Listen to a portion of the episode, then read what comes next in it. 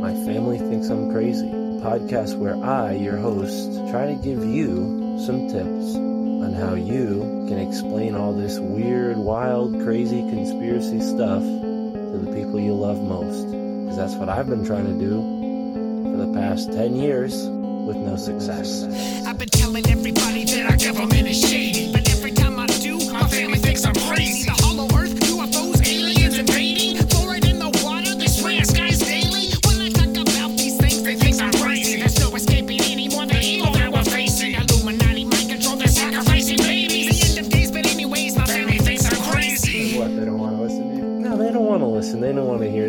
Like, oh, here we go, Mark. Off again with your. Mark being Mark again. Yeah, yeah. So, you know, that's the thing about podcasts is when you're on the air, and it's like therapy, you know. If I can't talk to my family about this stuff, I'll talk to you, Matt, and all our listeners. You'll just tell your whole podcast. Yeah. So who are we talking about today, Matt?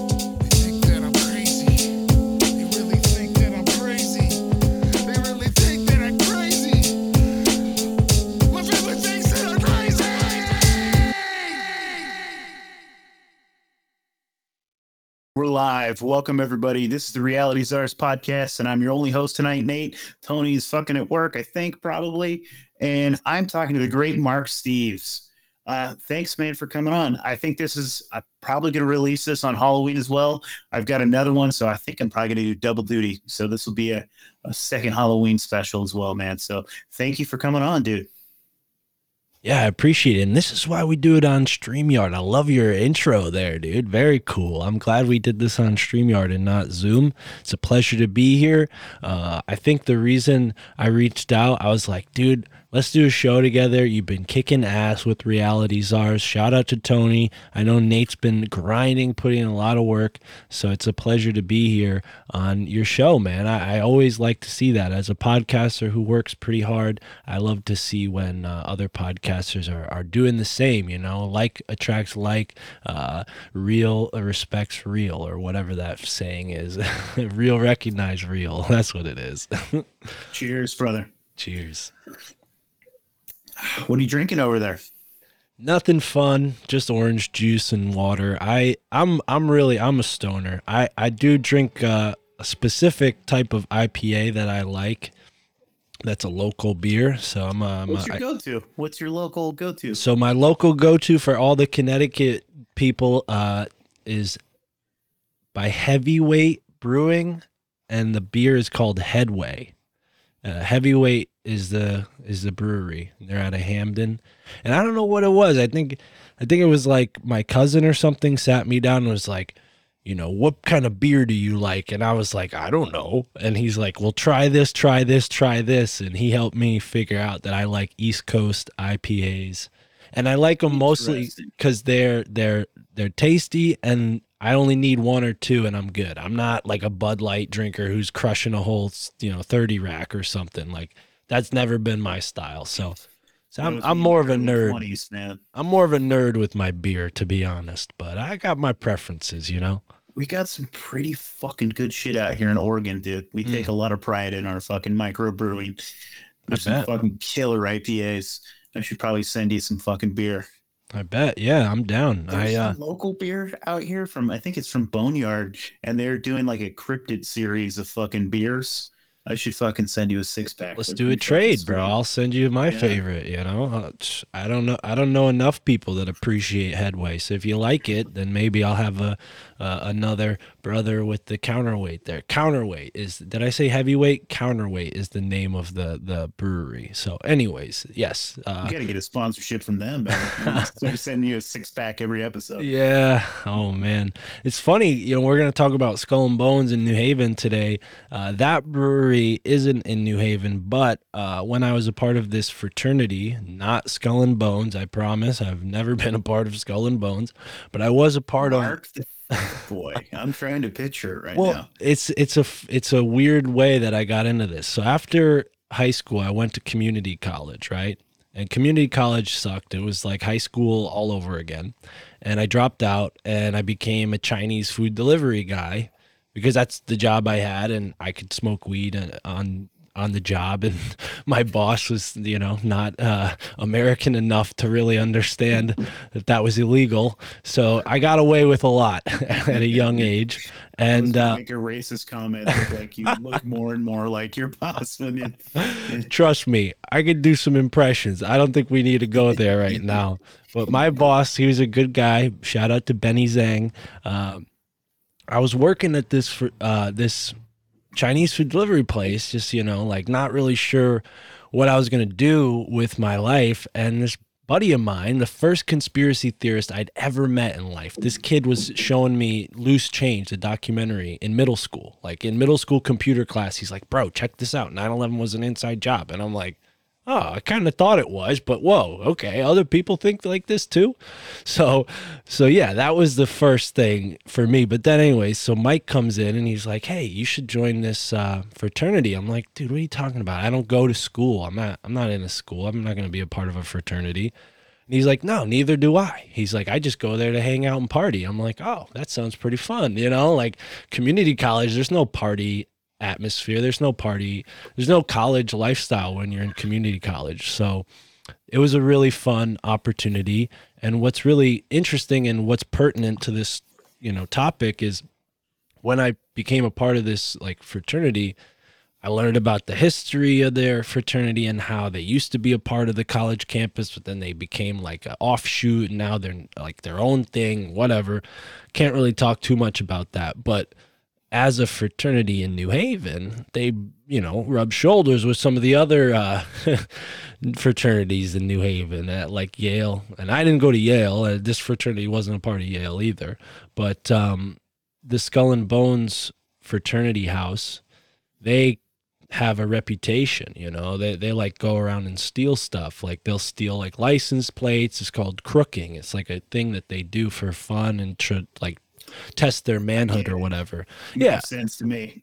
so well, and I I think a lot of fraternities do this. You got to keep in mind, like fraternities have a long history in this country, but this is a thing that Skull and Bones did. So, long story short, my group that I was a part of for some time, they crooked uh, a Jolly Roger flag, a Skull and Bones flag from the Skull and Bones fraternity. So I was, it was like kind of serendipity that like me of all people like ends up in this fraternity because only two years earlier, when I was in community college, I ran into this guy named Amos who did not look like anyone I'd ever met before. Is short, sort of beefy kind of guy from Arizona, this Native American dude.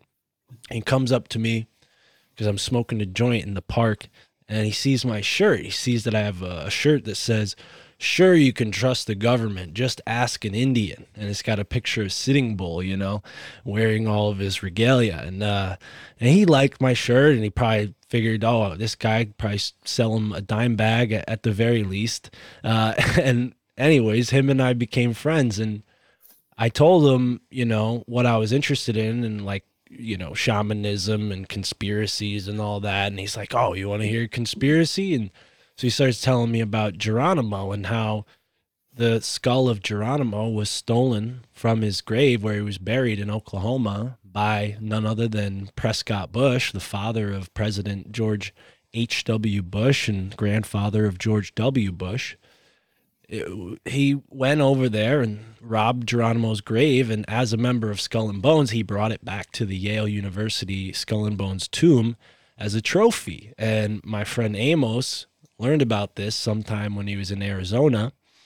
He got out of prison. Felt like he had to change his life and do something better with his life, you know. And he said, I'm going to go and pray for Geronimo because something about Geronimo really stuck with him. I think he's actually a you know distant relative because he's he's from that same lineage as Geronimo, same sort of tribal area uh, where the Apaches are from.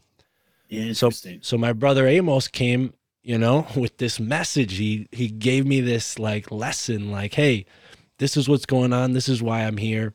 I spent a lot of time like learning from him, but anyways, all of that happened and the next thing I know, I'm in a fraternity that like, you know, does all this crazy stuff. And uh and it's interesting cuz like the idea of a, a fraternity, right? Like you go and you become a part of this thing you, you get the perks of being brothers with people, right? And that happened for me. You know, I went and became a part of this animal house, like literally animal house, like a disheveled party house, like trash everywhere, like six dudes sleeping in all the rooms, basement, living room, like everybody, you My know. high my fucking nickname in high school was Belushi because I was such a fucking party animal. I never even You would've fit in. House. You would have fit in. failing, man. I No. gotta watch this shit. Yeah, well, they made us watch it. It was part of the curriculum as being uh, in the fraternity. So yeah, I, I only saw it there. It's you know way past my generation, but uh, but yeah, that's the vibe. That it, it was literally like an Animal House, and the fact that they had been kicked off campus like ten years before I joined. You know, it was even more you know rebellious because they were autonomous. You know, they were it was completely run and organized by the members, the brothers, and they kept it going. So there's this sort of like pride, like do it yourself attitude about being a part of it. But uh, yeah, it, you know, not everybody, really nobody was interested in the conspiracy side of it. But there was that legend, the story Uh, why we had that Jolly Roger flag. And I always thought that was so synchronistic because here I am, like a kid grew up near New Haven, never really went to New Haven until I was old enough to get there myself. Because it, it wasn't a good, like, it's not like a city that you go to for fun. Like, it, it was a really shitty city when I was growing up, like a lot of crime. And, and now it's a little, it's shaped up a little bit, but it's still kind of bad. So I didn't go there when I was a kid. I go there, I meet this guy, Amos, start telling me about this dead Native American warrior hero who's like you know his ghost is is in this school you know it's crazy stuff. And then i leave college and i get brought back to that situation right? So it was serendipitous is synchronicity before i really understood what synchronicity truly was. And there were other events like that like one of the jobs that i got through knowing people in my brotherhood the fraternity uh, at this college uh, one of my buddies, Jay, he got me a job at a bakery. So I started delivering bread at this bakery, and this bakery had a contract with Yale. So, you know, I'm going into Yale's college now, delivering bread, going into all these old buildings that have been around for 200 years, some of them 300 years, 400 years. The schools, you know, had like a impact, you know. difference between the East and the West Coast. You guys, you guys are a little bit fucking older than us, dude. Oh, yeah. some of those fucking buildings are like, Well, yeah, for sure. New Haven is is like 1600s. They founded the colony, I think like 1639, and the town I grew up in was like 1642. So yeah, we're talking about 400 years of history. Those buildings built 400 years ago are are definitely not around anymore. You know, they most of what we have today are, are like 200 years old for the most part. But uh, but yeah, it, it's interesting. Like um, this atmosphere that I kind of was raised in. I've always been like a curious person, always had a sense of like rebelliousness and a rejection of authority. So all of these things culminated into me becoming a part of this weird fraternity and like hanging out with these dudes and and then also like, you know, smoking pot freely there like you that's the coolest thing cuz when weed was illegal, you know, you could only smoke in your car. You got to drive around. You might get pulled over. You might get arrested. So back then, to have a house where you can go and like smoke weed and party, it was a it was an incredible, lucky thing. And I I learned a lot, you know, from living in that kind of crazy atmosphere. And you know, even though I dropped out of college, making those connections with people there kind of helped me get to where I'm at now in life. And and at that bakery, I was like exposed to all this like Yale stuff, right? And I was just in the belly of the beast, you know. I'd sort of felt my whole life like, oh, here I am, just like a blue collar latchkey kid, like not, you know, no silver spoon in my mouth. And here's like the big one of the biggest educational institutions in the world. Uh, the most privileged students, some for the most part, some really brilliant students who come from nothing get like a, a scholarship, go to this school. You know, it's an incredible place. And I've always been a little jaded, like, hey, I'm from here. Why don't I get a freaking scholarship? I'm smarter. You know, there's like that sense of like, oh, well, you're not elite. You know, there's that that jadedness. So I've always, you know, appreciated when I could get close to that, you know, and, and see what uh, the the grass, how green it is on the other side, you know, that kind of idea. But the East Coast is different, dude. Because like, Mm. there's rich people on the West Coast, but it really feels like there's still a fucking like caste system on the East Coast. There's like that Yeah. old fucking money and those old fucking New England families. Mm. Yeah, it's fascinating, man. There's a different feel to it. Like, but I know what you mean because like I grew up like fucking half homeless as a kid, like on fucking government well welfare eating fucking government cheese, the whole fucking thing. And one of my first jobs was for this like elite fucking beautiful mansion. It was called the Ingomar Club, and it's still open. And I'm sure it's got some weird Masonic bullshit because there's like weird Masonic symbols in there. And you Mm. probably have to be a Mason to be a member, but it's like you have to be rich as fuck Yeah. to go to this place, and it's beautiful. You should look it up later. The Ing- Oh, yeah. uh, the Ingomar Club, the, the Carson Mansion. That's what it's called, and it's this crazy fucking mansion, dude. It's dope as fuck. But like, yeah, I definitely, and I was a cook, so I'm just like, I'm just to help still. But it's weird as fuck going in like this crazy, beautiful, insane, fancy ass house, and you know, just still making steak for old people. But Right. Well, and and there is this, you know, especially in the past 10 years, there's this like crazy hypocrisy with a specifically a group like Yale because you have all this tremendous wealth and privilege and elitism, but then these kids are going around, you know, victim this and social justice warrior that. Meanwhile, their their college was founded by slave owners and Native American slaughterers and, you know, occultists, literal occultists, dark magic occultists. And I'll, I'll get into that. You know, New England is probably best known for, like, at least historically speaking, like the witchcraft trials, right? Which occurred in other colonies, but they were the most remembered here in, in you know, New England, specifically Massachusetts and Connecticut. And back then, you, you weren't talking about states, you're talking about colonies, right? So there's the Plymouth colony, you're talking about Massachusetts Bay colony, the Connecticut colony, and the New Haven colony, all separate colonies with their own separate governing bodies. And they're all like, yeah, screw the king. We're to do our own thing now. We're going to do our own thing. We're our own royalty. So these are the minds that set up Yale and Harvard and, you know, this idea of elitism. Like they didn't, they weren't rejecting the king and because they despised kingdoms. They were rejecting the king because they wanted their own kingdom. They wanted to set it up as a Protestant, a Protestant kingdom, right? Because the Church of England was not, you know, was not uh, in agreement with anything that wasn't Anglican, right? They had this whole Catholic reform. The Church of England says, no, we're not going to do it this way or this way. We're going to do our own way, Anglican you know, and then all these battles between the king and the queen, and the, you know, Oliver Cromwell takes over the royalty and starts a government. Now we have the parliament. So there's this whole history of England that connects to the history of New England. There's no, you know, it's no coincidence that it's called New England. thing, and the coolest thing about like the new fucking world was that whole idea of like freedom of religion, where they actually Yeah. had that, and so it was like all the weird.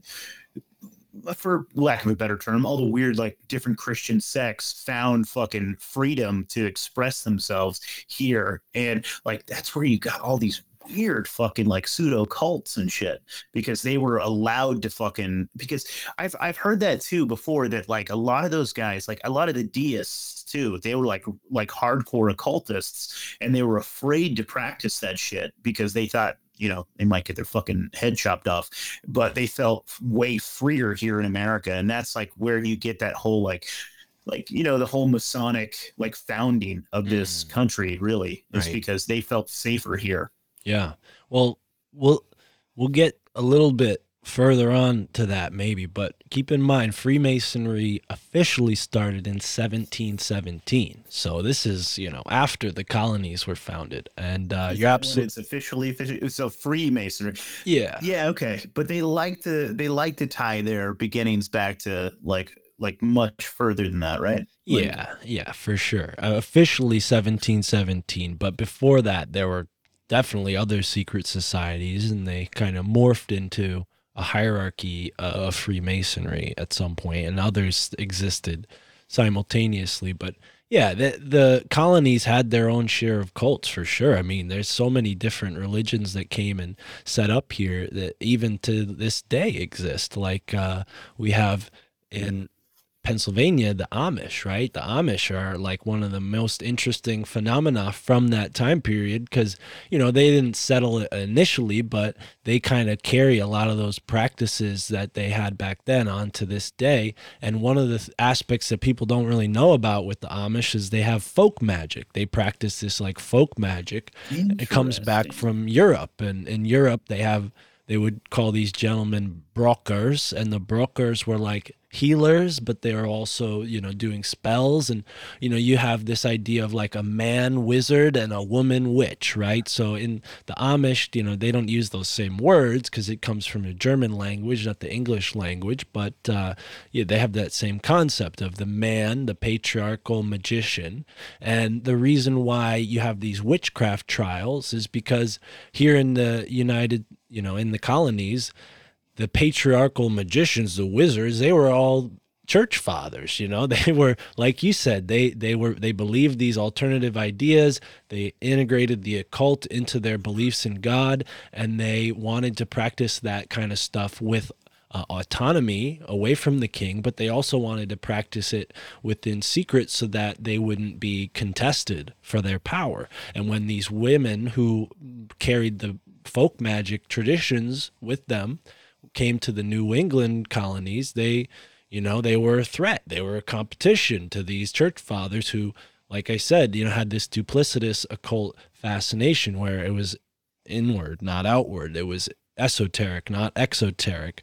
Um, so you know, folk magic and healing and this kind of thing was shunned, and and those people were were hung and and whatnot. And in a lot of cases, there were more political and social. Uh, motivations behind those accusations. It was more or less a, a, political device where you can sort of gain power, take someone's property, or by accusing them and getting the whole town against them, now their property's yours or whatever. You know, this sort of law craft, witchcraft law that, that kind of is ingrained in the law. Like the law is magic to some extent, but uh, this is a little bit prior to all that really getting you know, systematically solidified, right? Back then, people were able to like go and run away and never pay taxes and, you know, screw off and, and never see anybody again. Like, this is, you know, the situation we're in now took a lot of planning and, and work to set up. And, and the colonies is, is where they did that. And they had to strip the folk magic from the people so that they can control them better and and Yeah. there's other motivations as well but i think control is really the the most uh, you know at the, the top of the pyramid of motivation So do the Amish still practice that folk magic? yeah i have a That's so fucking cool, dude. Like I admire the Amish a lot. I think the Amish are fucking cool, dude. Just because their resistance to government and their resistance to like any type of like Mm, basically anybody who wants to influence them, they're like, fuck you, we're the Amish and we're gonna do our thing. right And I, I just find it so fucking fascinating. And their Anabaptist roots are also fucking cool. Like that was like their first thing. The Anabaptists were the were the guys that just said like a baby can't be fucking baptized because they're not making a cognizant choice.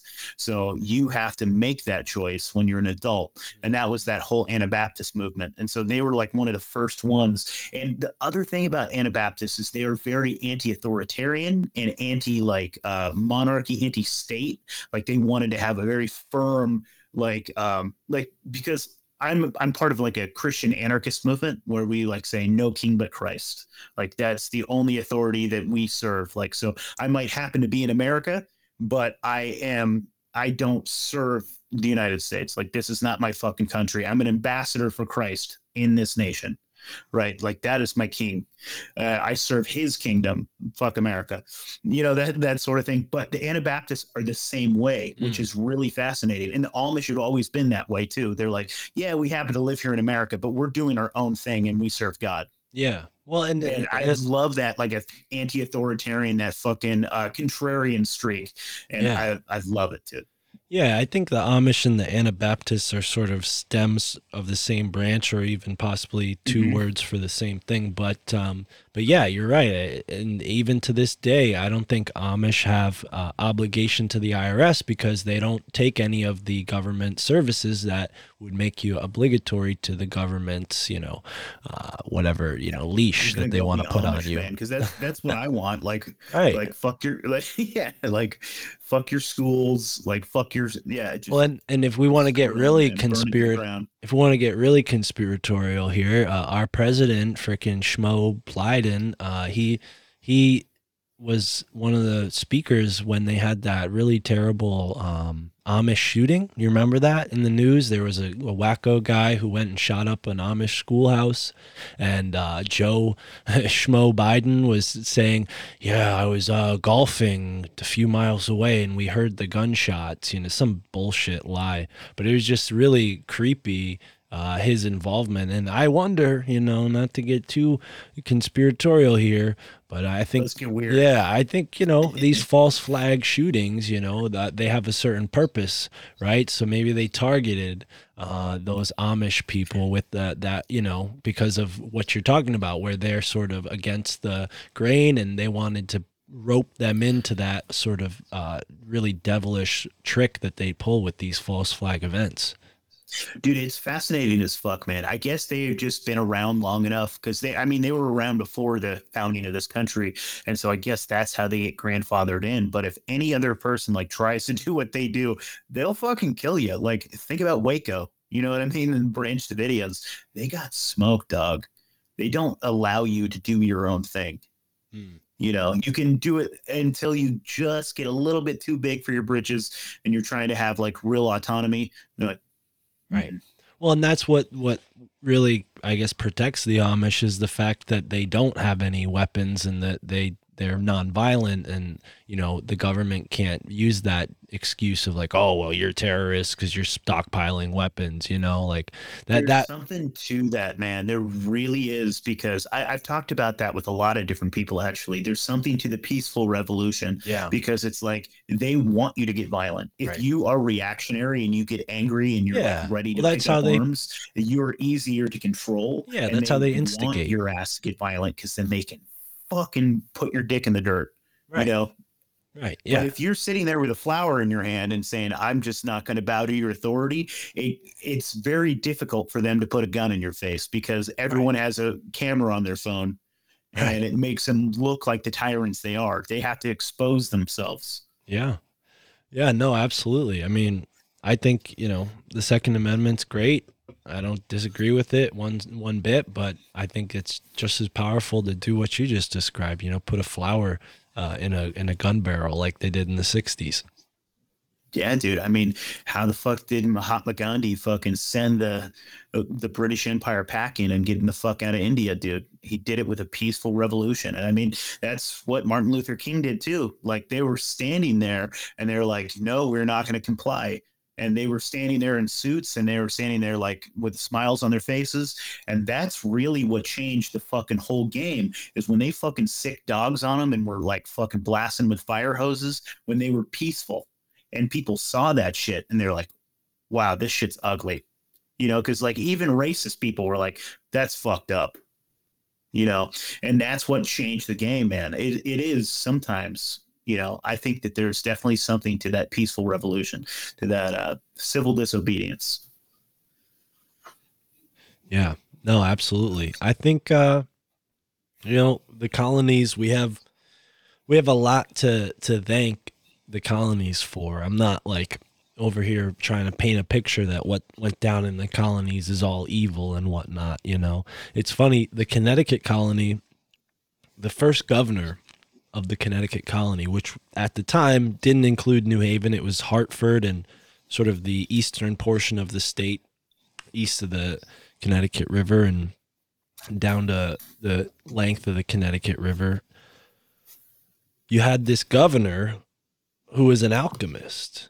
He was a part of, uh, shout out to Kurt, uh, he was a part of the Royal College or the Royal Society, right? This invisible college.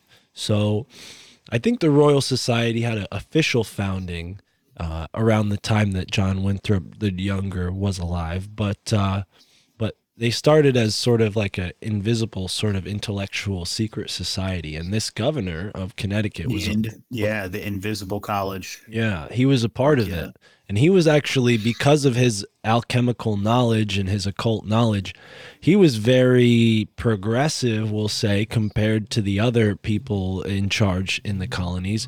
Because when he was uh, asked to proceed over, you know, witch trials, he was always pretty, you know, skeptical about the accuser's claims because he had some knowledge about what you could actually do with magic. And, you know, he realized, like, oh, this is all so far fetched. There's no way these women can do this kind of stuff. Because he, he knew what occult magic really was. He had a, an idea of how a ceremonial magician could actually summon a demon. And clearly that wasn't what was going on with these witches. They were practicing folk magic, like I described, which can be charming, like these charms, right? Where you sort of set your intention into a, a thing and you, you charm that onto the world, right? This idea of someone having charisma or charm, like some the ability to charm someone, like this is a type of magic, right? Is you you can set your intention into maybe like a, a crystal or a glass of water or whatever and and maybe project that intention onto reality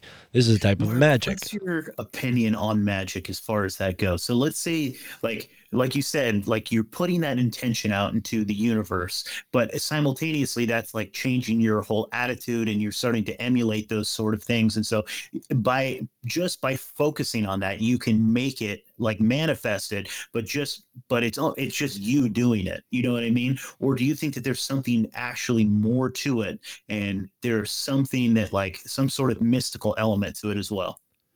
Well Like I think- hard to, I yeah, I go back and forth with the magic thing. Hmm. Well, I would recommend that you read uh, Dean Radin's book, Real Magic. You might have heard of Dean Radin before, Dr. Dean Radin. But, you know, what's interesting about magic and this Amish magic book It's like you're not just going to find spells in here. For example, uh, here's a spell, quote unquote spell, on how to brew beer. There's another uh, spell on how to cure a headache. There's another. So these are all very practical things, but in a time where maybe science wasn't what we think of science, it was all considered the same thing. It was just knowledge, Yeah. it was just wisdom. So the fact that the universe responds in this way, it really doesn't matter whether or not it's me doing it or if there's a conscious force out there outside of me that's responding to me. The fact is is that there are certain things that work. I might not be mm-hmm. able to to demonstrate them in a scientific setting, but life doesn't happen in a sterile scientific vacuum setting, right? We want to apply things now to this laboratory criteria of like, well, can you repeat it this many times? It's like, well, life doesn't work like that, right? So I- I think that's sort of the the cross between science and magic at this point in our thinking as modern humans but you know only a couple hundred years ago science and magic were the same thing. Like it's just it was just being knowledgeable. It was just having wisdom. Like if it works share it with other people and people are going to want to know about it and that information is going to spread and then people are going to keep that information and they're going to hold to it because it's useful. Like uh, a spell it wouldn't be passed down in a spell book if it didn't do anything you know it'd be useless right and sure there's hoaxsters and there's people who you know maybe were a little crazy and they wrote stuff that isn't practical but for the most part my experience with magic has been pretty innocent in the sense that I'm not like a ceremonial magician going and doing spells and setting up all this shit to like create some Well, kind of that's- I was reality change. you if you had any experience like trying to you when I was younger, yes. when I was younger and I learned about this stuff, I would like try out certain things in in books, like like uh, you know, put a candle here and and meditate with this intention. I never went like too far with it because like most of most of it is what I realize is is designed to create a placebo effect.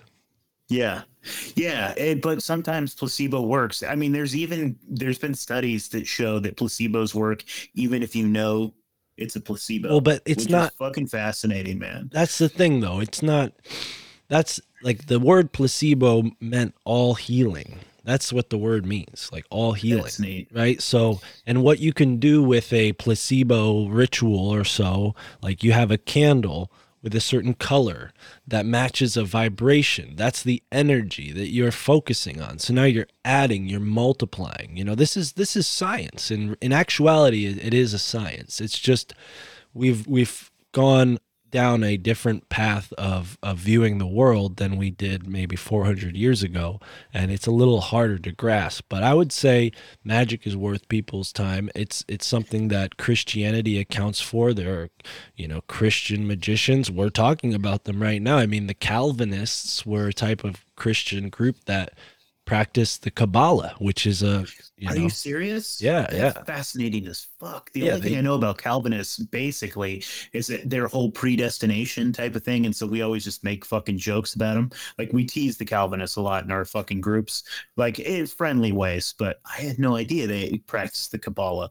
well they don't just believe that learning- they don't just believe in predestiny. They believe that everybody is predestined to either be a sinner or a saint, right? Or Yeah. elite, chosen, or or or a sinner. And some people are even meant to do evil things in order Yeah. to invoke God's will, right? So this was the mindset that went into creating the New Haven colony that would eventually create Yale, that would eventually become the home for Skull and Bones, this international secret society that has its connections all the way back to Europe, like all the other elements of this story.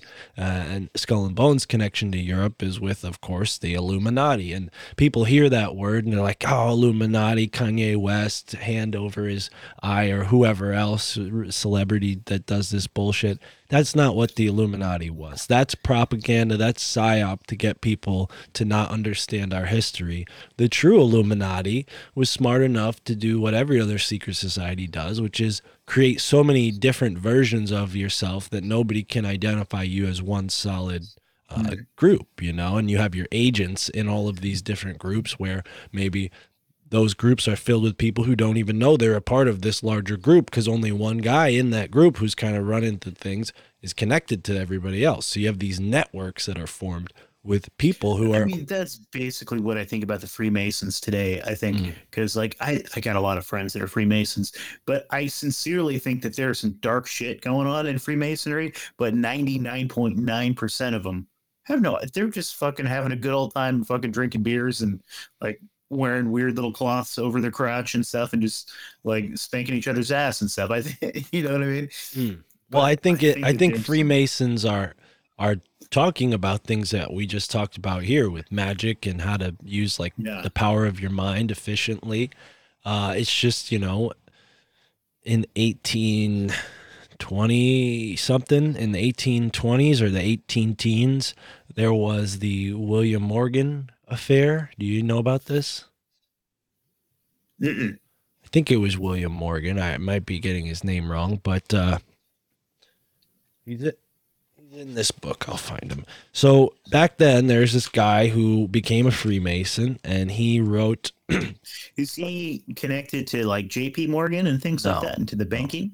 No, so Okay. same name, different guy. So he he wrote a book exposing all these things about the Freemasons, right? Yeah, it's William Morgan. William Morgan was his name, uh, and you, there's a monument in Batavia, New York, that says. Uh, the bane of our civil institutions is to be found in masonry, already powerful and daily becoming more so. I owe to my country an exposure of its dangers. Captain William Morgan. So, in the early 1800s, he joined the Freemasons. There was an anti-Mason party in this country. Yeah, so this is why that started. This is why that started. So William Morgan wrote a book about Freemasons. He exposed a bunch of stuff that they didn't want exposed, and they killed him. They just, you know, threw his body over the Niagara Falls, and his body washed up on shore in Canada. And they told everybody, "Oh, he went on a trip to Canada, and he he's not coming home. He's don't worry, he's fine." But they knew he died, and That's then they found his body. He took a trip to Canada and Right. And th- at this time, the Freemasons were probably a lot more influential than they are today. Like you said, uh, you got friends that are Freemasons. I used to buy weed from a Freemason. Like I, I'm not afraid of Freemasons. I'm just saying, like, you they're know, great to have a conversation with, dude, because they know a lot about this shit. yeah. And that's the thing. It's like we've, we've lost that aspect of our society to some degree. You know, in in the early 1800s, people were you know, they didn't have entertainment like we do now. So that was part of their entertainment. They go and join a club that, you know, made them feel like they're, you know, unique somehow, right? And it was curtailed to what they liked about life. And and every group had their own, you know, ritual and uh, you know, aesthetic to them. But for the most part, they're kind of revealing the same thing is like the power of the human mind, the power of the soul, uh, creating that uh, three days uh, experience of like what Jesus experienced, right? Where you, you, res- are you're resurrected, right? This is a uh, actual ritual thing that goes from the mystery schools prior to Jesus. They would take people and give them a near death experience so that they would leave their body and their soul would leave their body and have this, you know, incredible experience that now in the modern day we describe as like a near death experience. You can go and read about all kinds of accounts of afterlife experiences, people who've, you know, died and come back. And so this was a kind of way of in training people. And whether or not you you know their intentions were good it's hard to argue with the effect of something like that. If somebody says hey we're a special group we have secret knowledge and then they push you to the brink of death. You leave your body you see all this stuff and you come back. I mean you're going to owe them your life a and you're going to be so grateful that they showed you this experience that you'd probably be loyal to this group for the rest of your life. So it works in a social kind of manipulative way, but it also could be, you know, a good thing if this is a good experience of leaving your body and, and seeing what the other realms look like. That's fascinating, man. Yeah, I mean, and we could connect that back to Skull and Bones, right? When they make you lay inside of that coffin and make you say all kinds of crazy shit. Like, I mean, maybe that's more just about embarrassment, Well, and blackmail, but And the thing about Skull and Bones is they seem to be uh, a little different than your average secret society. Like I said, secret societies are oriented towards maybe uplifting consciousness for the select few who would then go on to shape society and be a part of this boys club where they all help each other out and give each other good jobs and make sure everybody does well. Well, when the anti-Masonic party became a thing, all of these groups went underground and and or they became public groups and they had no secrecy. So this is when you see all these colleges start with like the Greek letter fraternities. There had been Greek letter fraternities prior to that, but they all do you became there's any connections still to like uh, the Masons and things like that? with fr- like school Like, college of those- fraternities. yeah, some of those school 100%. Maybe they're pipelines or One hundred percent. Yeah, that's fascinating, man. Because I, I Well, there are whole colleges that are- uh, with Thomas, uh, Paranoid American, about because my great grandfather and I think my grandfather and my great great grandfather were all fucking KKK members, and uh, which is fascinating. They're down in Oklahoma, and he was telling me about like the history of how uh, the KKK got started, and Albert Pike was there for like the first meeting and got it started, and the weird KKK connections with Freemasonry, and uh, how a lot of their, uh, well, some of their garb, you know, and and a lot of their rituals are are similar, which is really fascinating, man. It was almost like, and then I thought he was fucking with me. I thought he was joking, but because he's down there in Florida, he was saying that like in his lodge, black people aren't allowed in there. It was like I was, it was like like I thought he was joking, and he was like, "No, I'm totally serious." I was like, "Oh, okay. I guess Florida really is the deep South still. Like it's it's pretty fucking funny." No, you're right. You're right. Yeah. It's well, they have Prince Hall Freemasonry, which Yeah, is yeah. Specifically he designed. he couldn't go in there either. They just they said you know have their separate thing. But Right. dude, I'm like, but that's part of that's a funny, dude, because I'm in a West Coast bubble. You know, it's Yeah. just funny. That's a part of history you know like this this Yeah. is it seems a little out there for us nowadays because all of this has gone back underground but there was a time where it was very obvious that this is what was going on and people maybe were a little naive to the political powers that these groups were gaining so the anti-masonic party came around and the very serious groups that understood the power of being a secret society just changed their name or, or went further underground and or even you know left the group they were in to start a new group kind of thing right so um, skull and bones is kind of like that you have these guys william huntington russell and you have uh, taft alphonso taft who is the great grandson of, uh, or I'm sorry, he's a, the son of, of President Taft or either the father of President Taft. I always get that mixed up. But uh, Mhm. But yeah, this is this is just the way society operated back then. And and as far as I know, the KKK wasn't just founded by like Freemasons. It was founded by a very specific group of Freemasons that broke away from the rest of the Freemasons during the Civil War. Uh, I think they were called the Knights of the Golden Circle, and the Knights of the Golden Circle were, uh, I mean, you know, now the KKK has a horrible reputation. I think rightly so. I don't condone anything that any hate group does, but uh, I think part of the Knights of the Golden Circle, like they were trying to get all of the gold that was buried, like all this gold that the South had.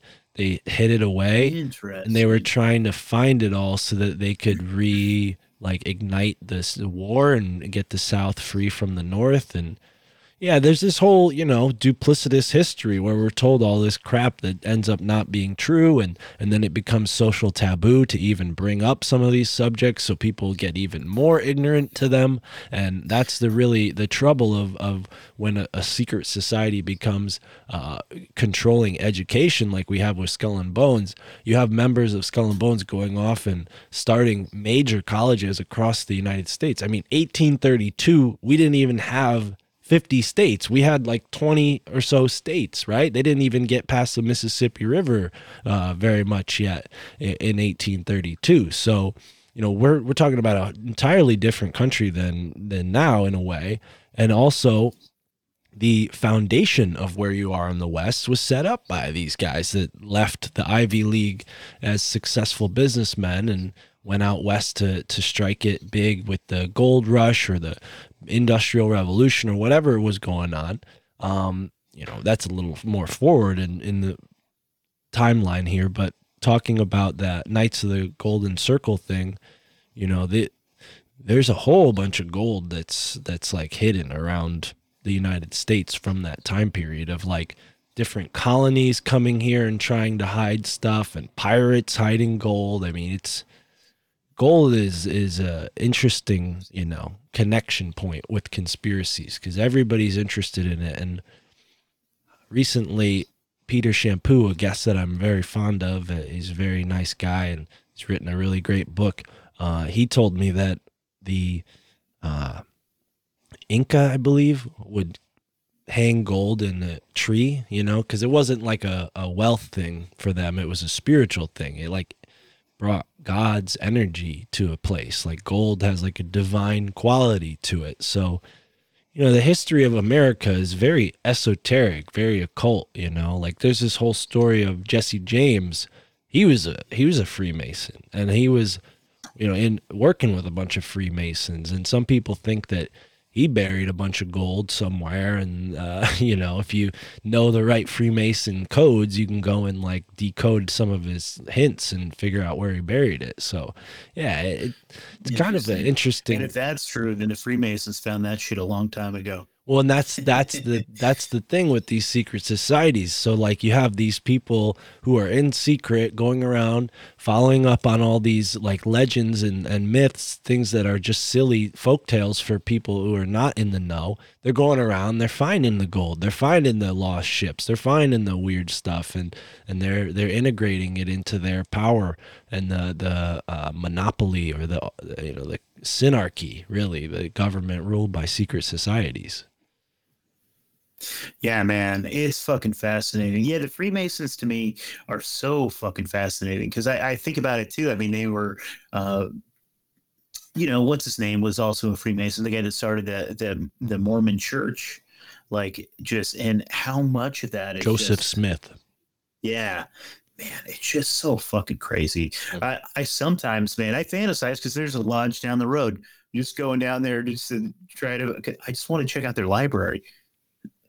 I'm sure they would let you look if you asked. I mean, I, maybe I'm totally naive saying that, but if you make the right friends, they might not be so like on guard as you might expect. Like that Freemason that I bought weed from was very forthcoming about things that he he knew. I wasn't that like I didn't pry too much, but I was curious. You know, he told me a bunch of stuff, and I've heard other people to say similar things about friends that they have that are part of different groups and they're showing off all the things they have. These guys, you know, they they don't get enough interest in what they're doing. So I'm sure if you went over there and like, hey, I don't want to join, but I'm just I'd love to like learn some things if I can. They might be like, all right, come here. you know, I don't know. Uh, you might you might also get like dropped into a, a tunnel and sent off to Shanghai if you're not careful out there in Oregon. So be careful. It's true, man. Yeah, I haven't checked out. Well, there is a bar that's in those tunnels, and so I have checked that out. There's like an underground fucking bar that's part of those fucking tunnels, Yeah. and I've got some beers down there.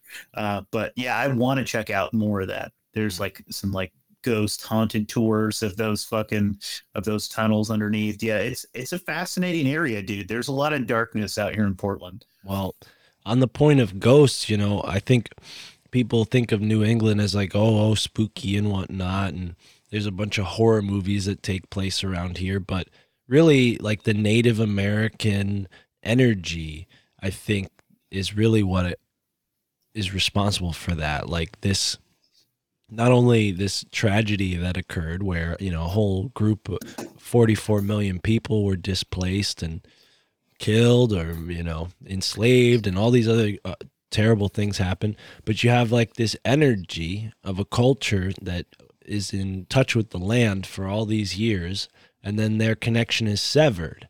And then the land now is trying to reach out and connect with the new inhabitants but they're so blind to the world of the mythic and the mysticism because of their christian culture that they they just see it all as demons devils and, and spooky stuff. And really it's like you know these are our ancestors these are and i'm not against christianity by any means i mean i grew up uh, Catholic, if that says anything about me, but I definitely, you know, I believe in God, and I don't, I don't want to be like an apologist. You know, what happened happened in history. I'm not crying and saying anyone's to blame, but, uh, but I think that's what we have going on because the Native Americans were very conscious of their ancestral connection and how you can use the land to connect with the ancestors, and then we take these structures that the Native Americans spent all this time worshiping and putting concentrated effort towards and you replace it with this like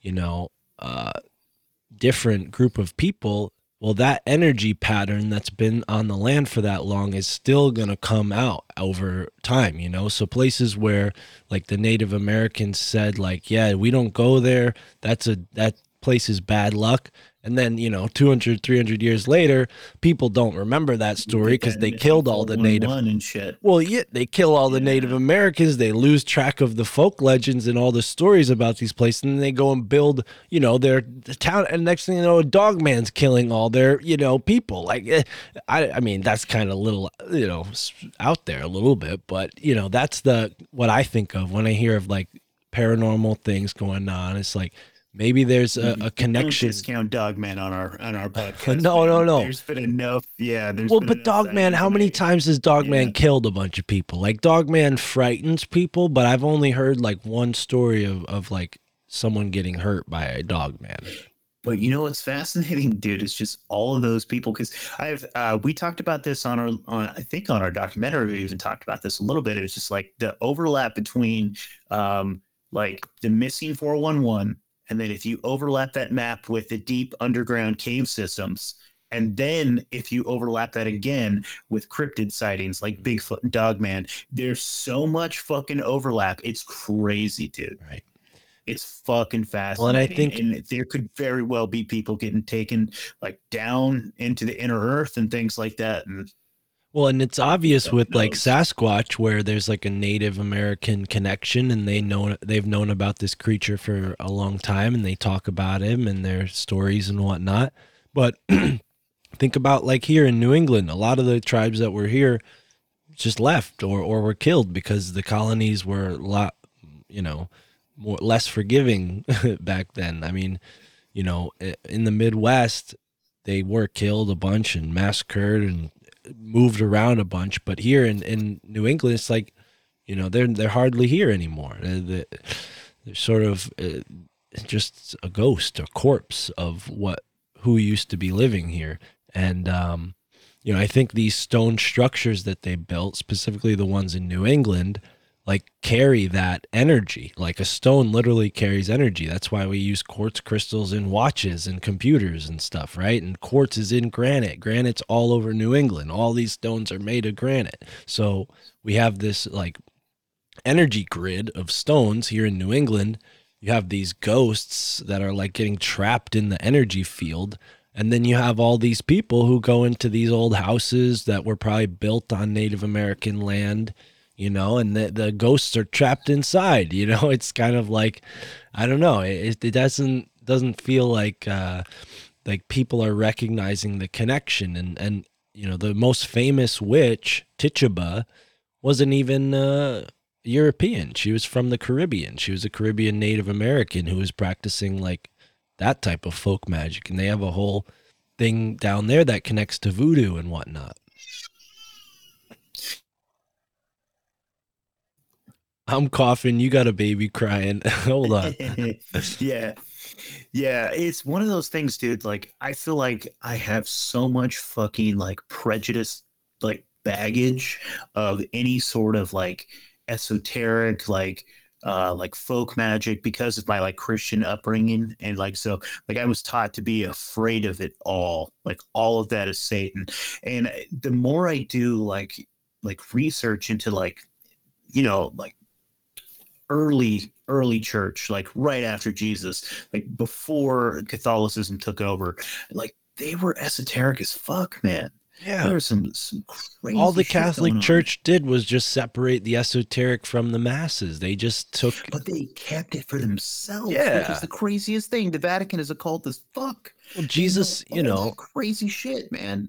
Christ was, you know, I hope I don't offend anybody, but it's not, I'm not the one who came up with this. Uh, there's plenty of books you can read about this, but Christ is a, a magician in some sense. Like he performed what we could call magical acts. Of course, they were ordained by God, but this is a type of magic. It's called divination. You're you're you're you're searching for God's will.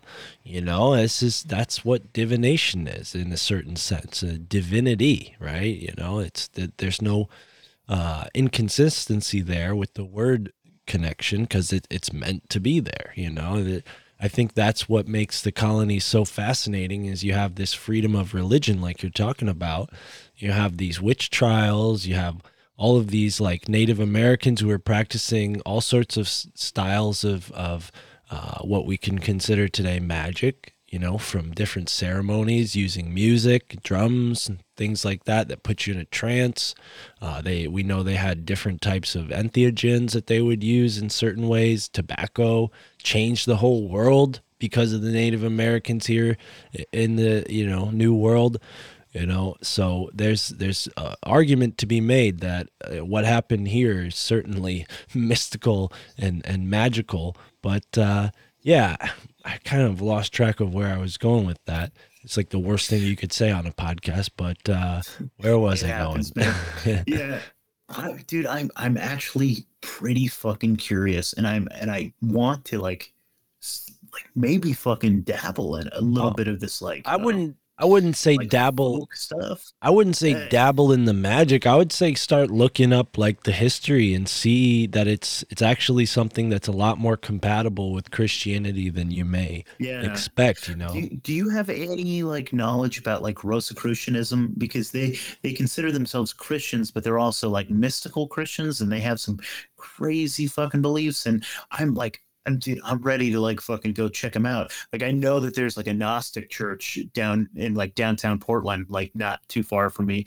I want to go down there and hang out with them and just have some conversations. Like, Yeah, I mean and it's all anything blasphemy. anything you can anything you can learn from them, you can learn through your own research with books.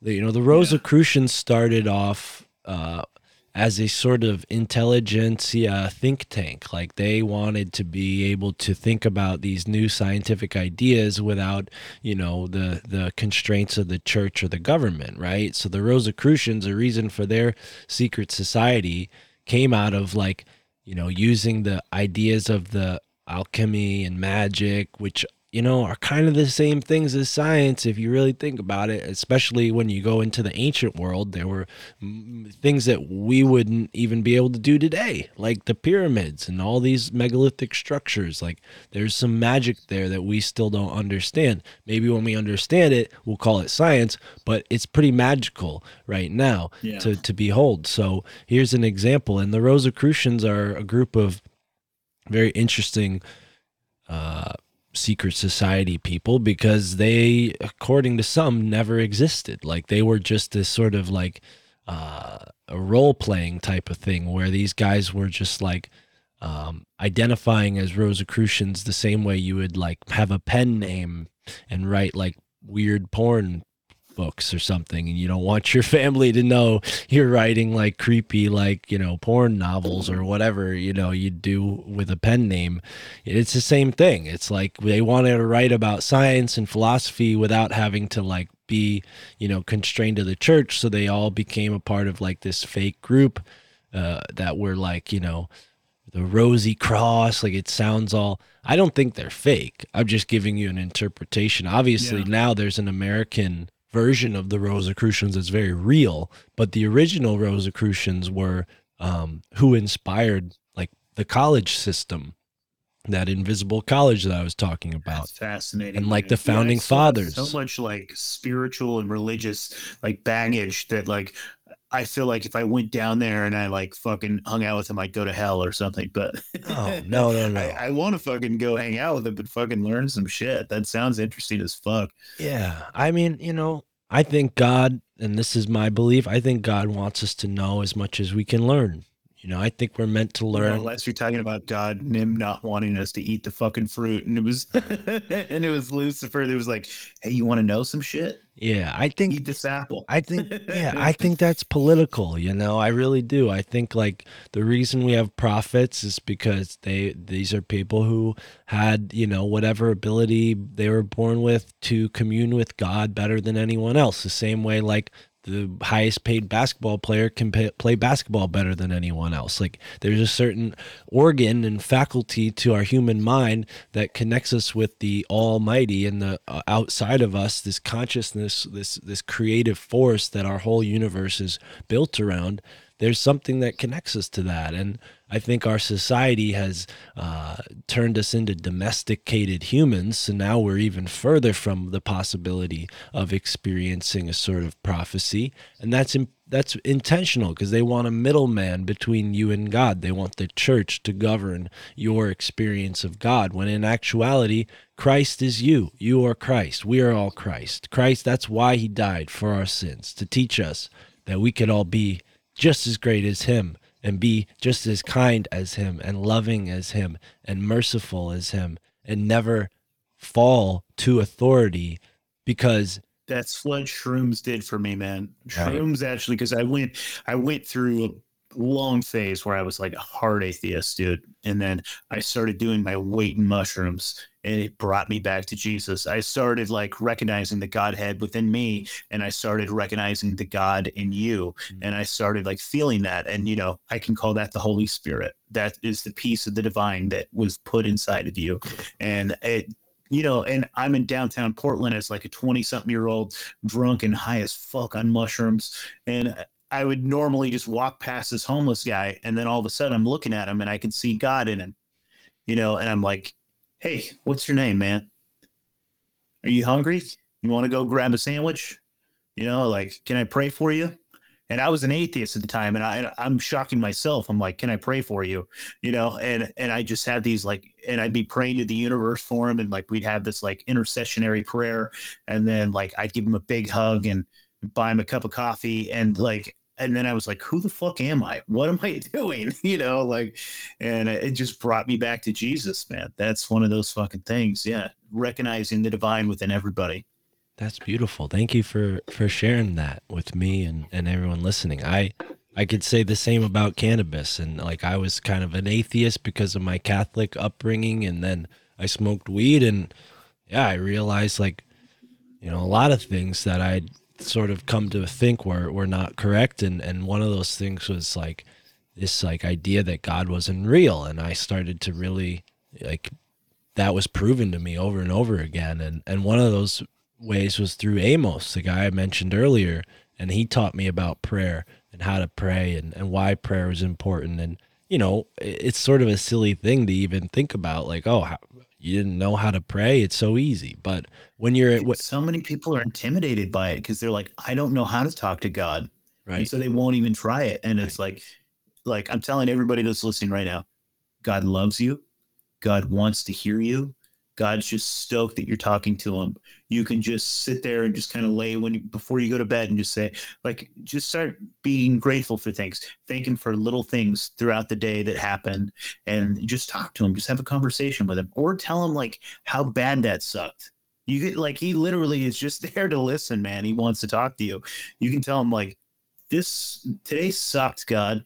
Why did that happen? You know, and and then you also reflect because I feel that he talks to me, and so it's like you can reflect on like, what did I do to make today suck? Mm, You know, and Absolutely. where are you in that?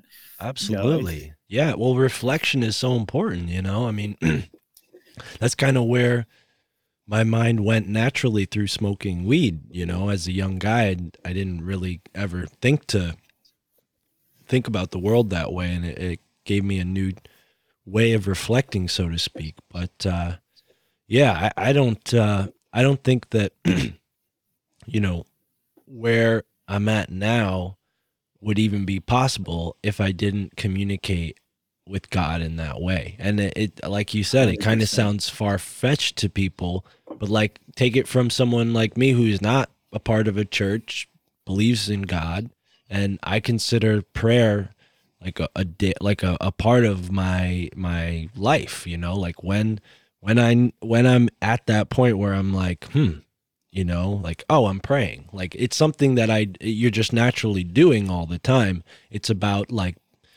uh, you know recognizing it being grateful and like understanding that you have purpose and that purpose might not be to be the president or you know to run the world or whatever you know whatever your craziest ideal is important part. Yeah, The man, most you are still an integral part of this universe, right and you have a place to be. Because, like, I think about the conversation you and I had the first time when you were telling me that you were working at Amazon and you fucking hated your job and you were like, "Fuck this," and you just had this epic moment where you just quit. And it's like, God, when you when life is going well, you are going with the flow. You are going with the like what the plans that God has for you. Because look at you now, dude. You're fucking killing it. You're doing fucking awesome stuff.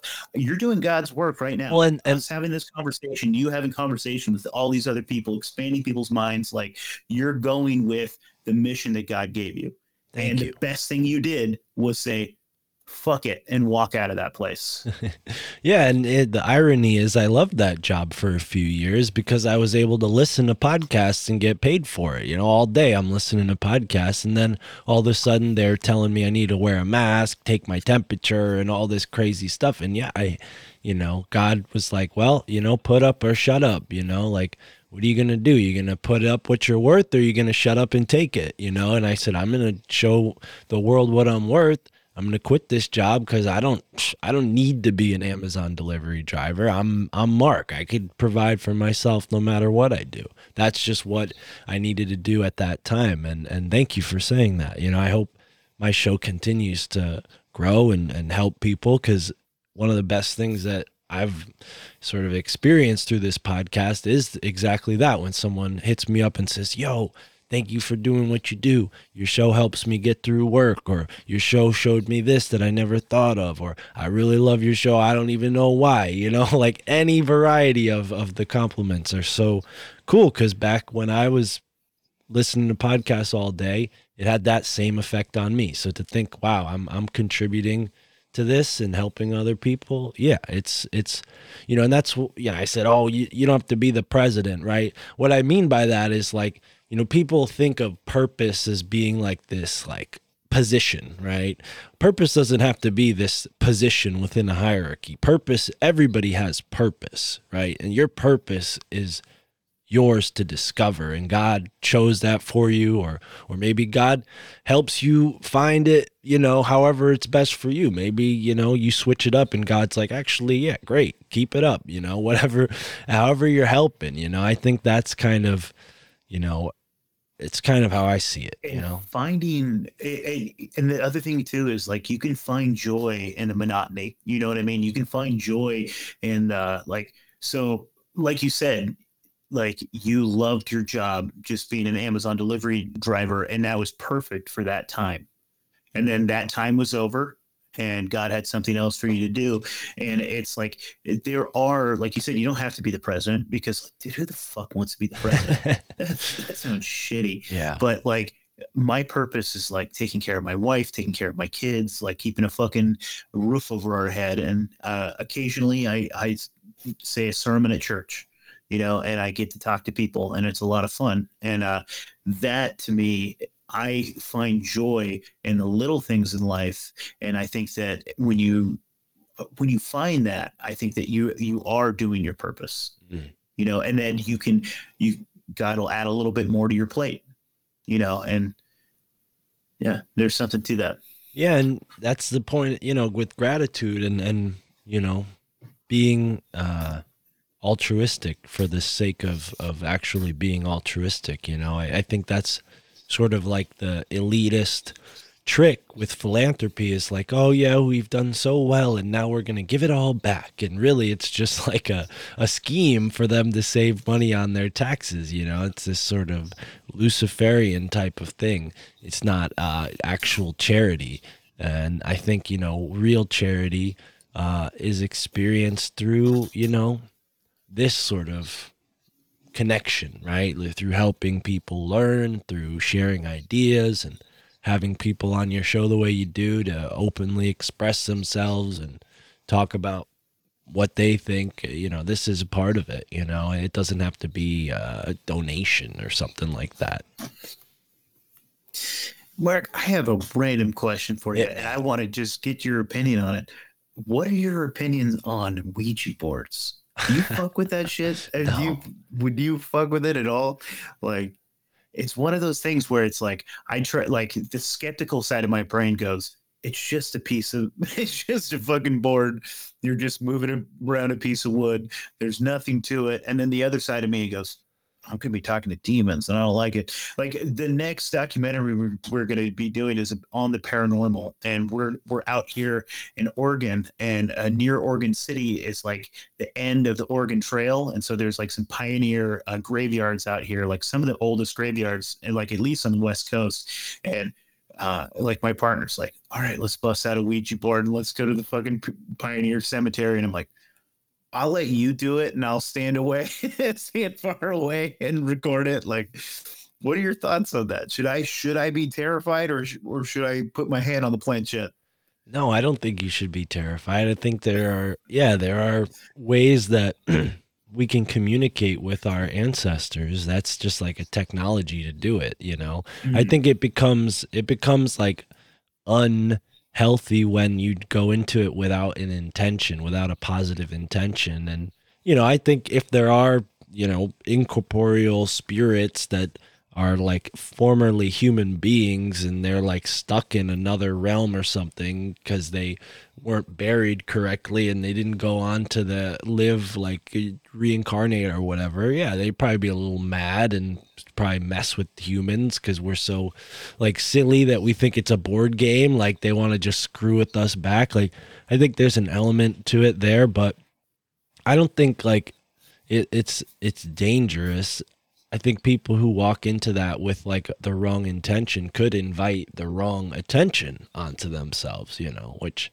that could be dangerous. But if you if you walk into like the Ouija board experience with the intention of like everything that I'm going to be doing is in alignment with God's will and nothing that is in not in alignment with God's will can harm me because I'm I'm emanating that energy. I have a connection with God and and that's my intention in this you know i want to connect with an ancestor i want to connect with this person that that was buried here you know if that's really what you want to do. I don't i mean unless it was my family member i probably wouldn't like care enough or like in, maybe somebody who's like historically relevant to something i was researching but i think that's why uh those were invented, so to speak, invented. It's just another form of divination uh, and possibly a way to communicate with ancestors. So maybe somebody had like buried something and passed away and it was valuable. And they're like, oh, how can we communicate with Daryl? He's dead, you know? And they're like, well, we use this Ouija board and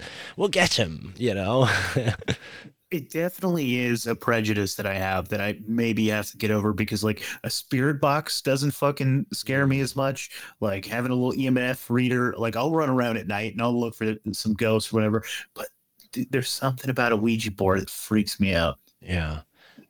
I I I don't yeah, I don't know. As there's like the matrix graphic going on behind me right now, I'm about to say like, yeah, I don't really like I'm scared of like the spirit box in the sense that like technology, like anything that's connected to electricity or the internet, I don't know. I feel like that could be even more dangerous cuz you're now you're inviting like uh, possible like I don't know nefarious entities that are connected to like the grid and like all the stuff that the government and the military are doing. Because you know make no mistake like there are invisible beings all around us bro. Like that I, I truly mm-hmm. believe that you know and i think they you know they're not all necessarily demons and bad things but i think the types that are bad and feed off of negativity attract themselves to these like places like let's say a slaughterhouse or, or or maybe even like a military base or whatever you know maybe somewhere where they're doing like testing on insane asylum patients and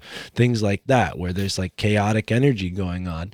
There's like energy there's like beings that feed into that energy and they maybe even perpetuate it. And that's kind of like where the native american intelligence comes into play because you know they had an understanding of like no don't go there. That's land is haunted. There's a bad spirit that exists there. It will bring you misfortune.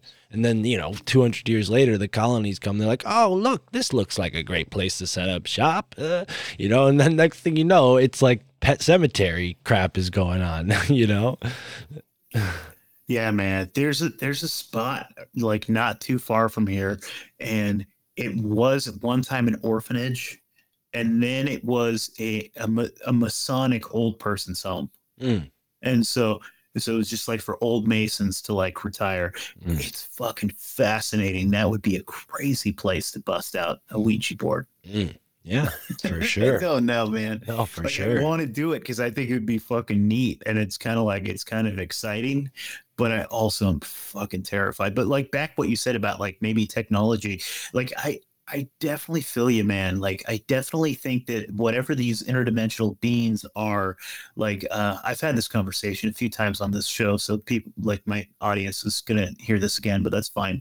It's just like I think that these I think this is the bee's knees, man. I think that like wherever the fuck we are, I don't know if we're in a simulation, I don't know whatever whatever fucking existence we're at right now. I think these spirits want to be here.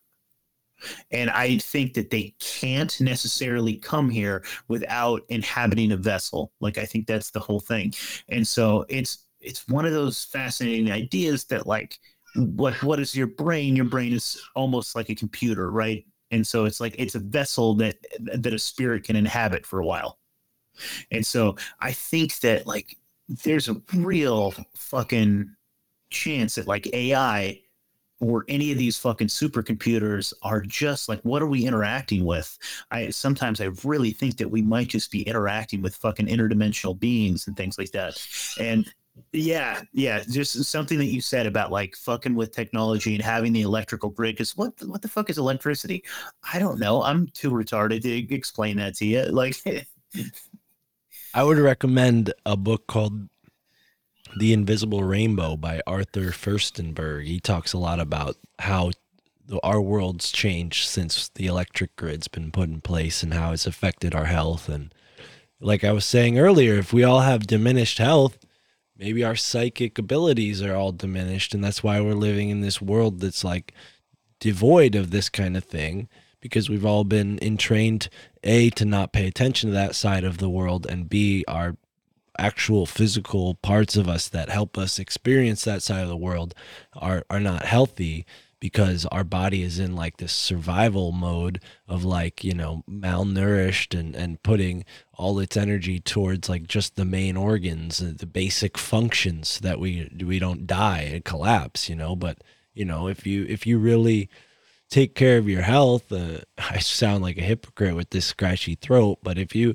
if you take care of your health i believe that you can you know create a, a better relationship between you and god and, and you and your consciousness your whole world. Like all of these things affect you, you know the outcome of your reality. Like it, you know that whole saying of like clean up your room before you go tell somebody to fix their you know what's that jordan peterson? We were talking about him earlier.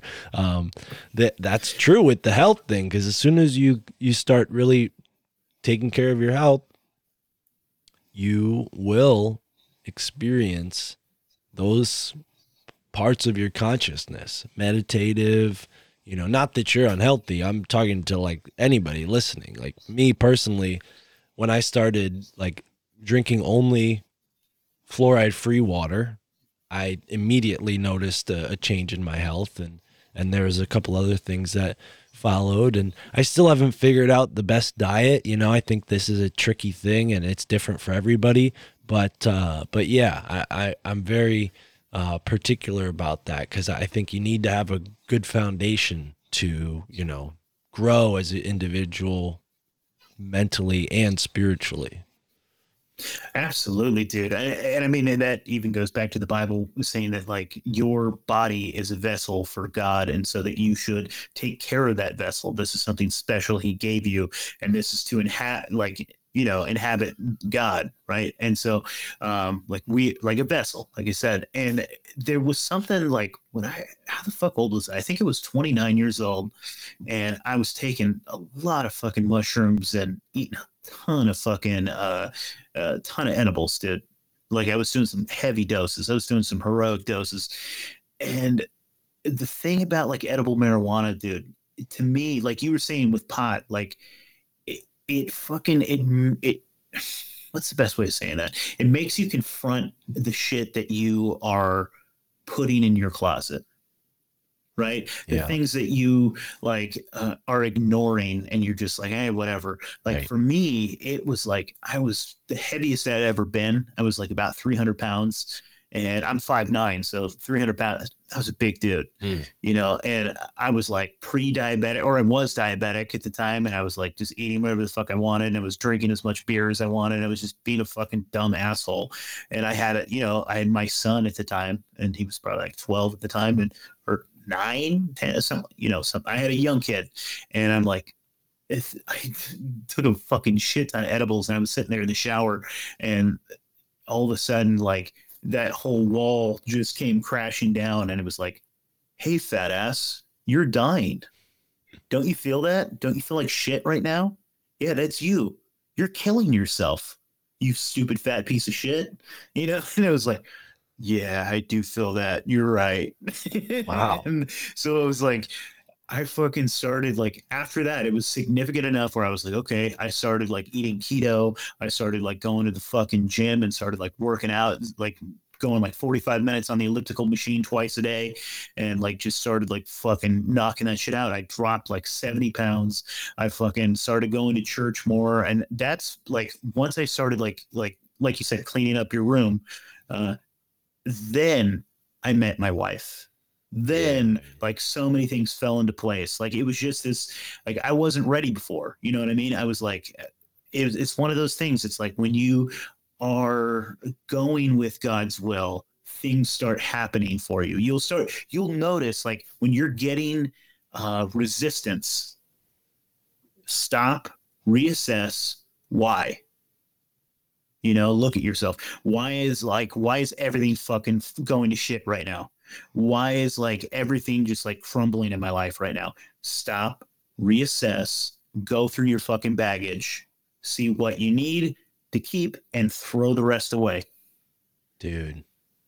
That's powerful, man. I, I commend you for being honest and sharing that and also accomplishing all that too. I mean, yeah, that's that's super helpful for anyone listening. I mean, I had a few of those moments in my life. Like I look like all trim and whatnot, but uh, you know, my dental dental health was pretty bad for a while and I had to like really stop a lot of these like unhealthy habits I developed as a kid, totally change my diet and since I've really like reversed a lot of the dental pain I felt for a while there. And uh, it was all like herbal supplements and like herbal treatments that helped me. It wasn't like going to the dentist, not to turn this into a whole Just put more fluoride on your teeth. You'll Mm. be fine. dude. And that's the thing is like people would tell me like, oh, you have bad teeth. What do you not use fluoride? Uh, you know, like you know, my grandparents they knew I was using the fluoride free toothpaste because I told them about it. They're like, well, that's why you have cavities, and I'm like, no, the reason I have cavities because there's sugar in everything. And you,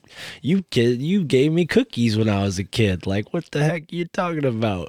you know, I think that's that's a big part of growing up in this society is we take on a lot of trauma you know from our culture and from our our parents. And some of that is like this this like uh type of food that's like designed for a psychological purpose. It's not nutritional. It's like psychological. Like chocolate is an, a good example of a psychological food. Like sure now they tell you oh it's got antioxidants and whatnot in it but i mean it's a drug. It's a drug just like any tobacco cigarette you know it's a drug And they were designed that way, man. Yeah, it's fascinating. Like the way that we eat wheat in this country Mm, is like so fucking foreign. Our bodies don't know what the fuck to do with it because, like, you strip the bran, you strip like all the fiber, and you just get the endosperm, like just the pure fucking starch, and it's like has no nutritional value at all. It's just pure carbohydrates, and that's why everything you see, like by law, they have to enrich it. So like like white bread, they have to fucking enrich it because you strip any type of like minerals, vitamins, anything from it, and so they force you to add some back to try to make it somewhat better for you. But it's like your body wasn't designed to have pure fucking starch and sugar like that, and it just it's like crack cocaine to your fucking body. It's like holy shit, what the fuck? And then I don't just need white bread. I need jelly on there too. So I got to put some fucking jelly on my white bread, and you know, and it's just it's like it's crack to your system, dude. And and then if you look at some of those things that were like designed by the food, like like if you look at Kellogg, uh, Dr. Kellogg, like he knew that cornflakes were gonna make you feel like shit. And they were going to make you feel weak, and like they were going to like make you feel groggy and shit. His, if you look into this, which is really fucking fascinating, he, designed fucking cornflakes so that little boys would stop masturbating. yeah i've heard It's about so this yeah weird, man. yeah they don't And- tell you the part about it making you sluggish and tired though i've heard that Yeah. part but they don't generally talk about the that because that's the that was really the point was to make people like sluggish and uh, more able to be like office workers or factory workers and stay in one Mhm. place and you know push one button over and over again or pull one lever you know Yeah, man, it's fucking fascinating. It, just the way this fucking place was set up. Uh, I just had this conversation actually with Richard Grove. We were talking a little bit, a little bit about Cecil Rhodes and how um, when he went to Africa, so he's originally from England, but he went to Africa and then he went down to South Africa to start doing diamond mining and things like that. So he was down there in South Africa and he was seeing all the natives there. They had like their own land, they had their own farms, and they were self-sufficient and happy. Like they didn't want to work in his fucking they didn't want to work in his mines like backbreaking labor for all fucking days, seven days a week for almost nothing. And they were like, he, he's like, he's sitting there in his journals and he's writing about it. And you see him like brainstorming. He's like, they don't even want my money. Why like they don't what the fuck do they you because like what do they want money for? They're hmm. like, I've got my wife, I've got my kids, I've got my hut, I've got my land, I got I grow my own fucking food, I'm self-sufficient. Like you can keep that money and shove it up your ass. And so he's like, How the fuck do I get him to do this? And so he basically started that's where taxing came from. He, or I- you know, it was before that, but that's how he got them into the system was through taxation because he was like, all right, well, I'm going to start taxing them for basically existing. Then I'm going to tax them for their property, and then I'm going to seize their property, and so then they can't even grow their own food. And then for that, they had to then be part of that system. And so it's like think about like your grandma. If she owns a house and like let's say her dad built that fucking land, like built the property, built the house that she lives on, no matter what, she can't be just completely off grid, grow her own food, have her own things because you have to pay that property tax. Even if you own your house, own your house outright, you have to pay the property tax. And so you're forced into the system where you have to do something to work to make money to then pay the fucking taxes. And so that's what he did. And so then he had all these willing, now they were willing because they were forced to to pay their taxes or else they were going to like lose or get like imprisoned. And so then he got him in there in his fucking mind and then he had him working for him and then he just stacked cash and was a piece of shit. It's fucking fascinating, man. Just when you you learn how they turn us into for tax cattle, dude. It's and it's all debt based bullshit. Right. Yeah, it's it's designed that way, you know. It seems like a, a plan that they've had since like Babylonia, you know. It's fucking genius, man. But like that's the thing is like the English perfected it. Mm. It's they're fucking brilliant Right. and evil. that's my that's my big theory is, is like almost every modern problem it's like you know that six degrees from kevin bacon you can blame it on the british empire yeah. No, for sure. I mean, New England is like, you know, it, for the most part, it was founded by people who defected from the British Empire, and then some were loyalists, but most, for the most part, they were like, yeah, screw them. Like, so there's sort of like a rebellious nature that we New Englanders have. Uh, there's definitely the elites, you know, but for the most part, I think most people who grew up in New England have this like mentality that would be uh, well suited for a, you know, maybe a sovereign society or some sort of uh, uh, what's the, the word I'm looking for? It's not anarchy, but you know, agrarian agrarian society. I think that's what we're kind of already built for outside of like the city megalopolis you know like the people up in new hampshire and maine and vermont like those people they might as well be agrarians the way they live you know outside of the people that are in the few cities up there you know it's it's pretty agrarian already. So yeah i think we're all kind of going to get back to that at some point. Like the british empire's magic can only last so long you know they're all and they're all just trying to revive this society civilization magic that the Sumerians and the Babylonians were practicing, right? So that's that's all it's just a carry on for that. I mean the British they think they're Israelis. They they're like connect that's why they're so connected to Israel cuz they they believe uh, esoterically that they're part of the tribes of Israel and they connect to Jesus Christ and so there's this whole idea of like, well, we're the chosen people and that's our holy land and you know God's judgment will favor us so we can do whatever evil necessary it you know and this isn't an idea that all Christians have. It's an idea that specific sects of Christianity have you know and this whole like apocalyptic revel- book of revelations thing is kind of popular in America but it really like dispensationalism man Well, it's a fucking son of a bitch Well, it's it's very much a part of the fabric of the secret societies because they're all obsessed with rebuilding Solomon's temple and and doing all these things that are just like pretty much proto uh, biblical. Yeah, man, that's fascinating as fuck. I never even thought about that connection to it because, like, I grew up very dispensationalist, like Christian Zionist, you know, and that was what my mom fucking taught me. That's what she still teaches me. She like sends me stupid fucking videos on Facebook all the time, trying to get me to watch it. Wow. it's just terrible.